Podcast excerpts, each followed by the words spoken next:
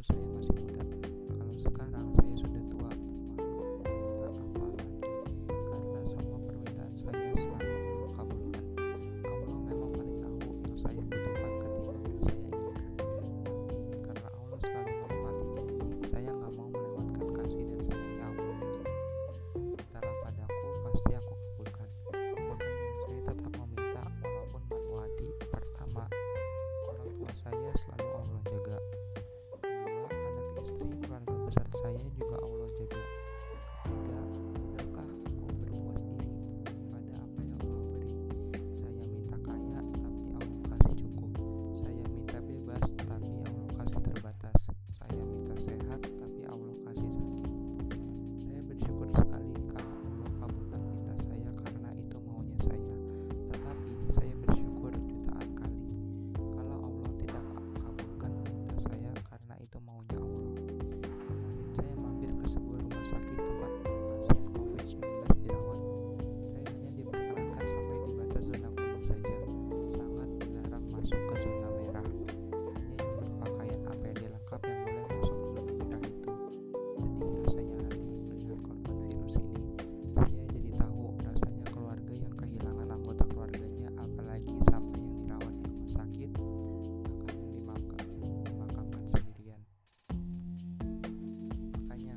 Ketat dalam prokes dan jadi bawel kadang.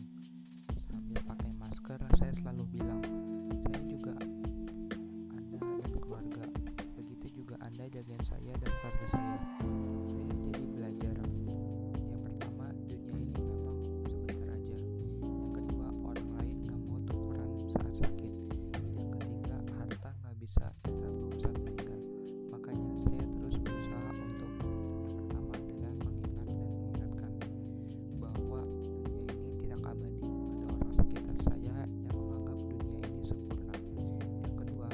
sehat, hebat, semangat, jadi penebar manfaat, selalu jadi salam dan strategi perekam ke alam bawah sadar. Yang ketiga, membuat harta bisa ikutan dibawa saat meninggalkan dunia. Bukan rumah saya masuk ke liang kubur, bukan kripto saya digenggam ke makam, bukan mobil saya ikut ke liang lahat. Doa anak soleh, ilmu yang bermanfaat, rezeki dari amal jariah.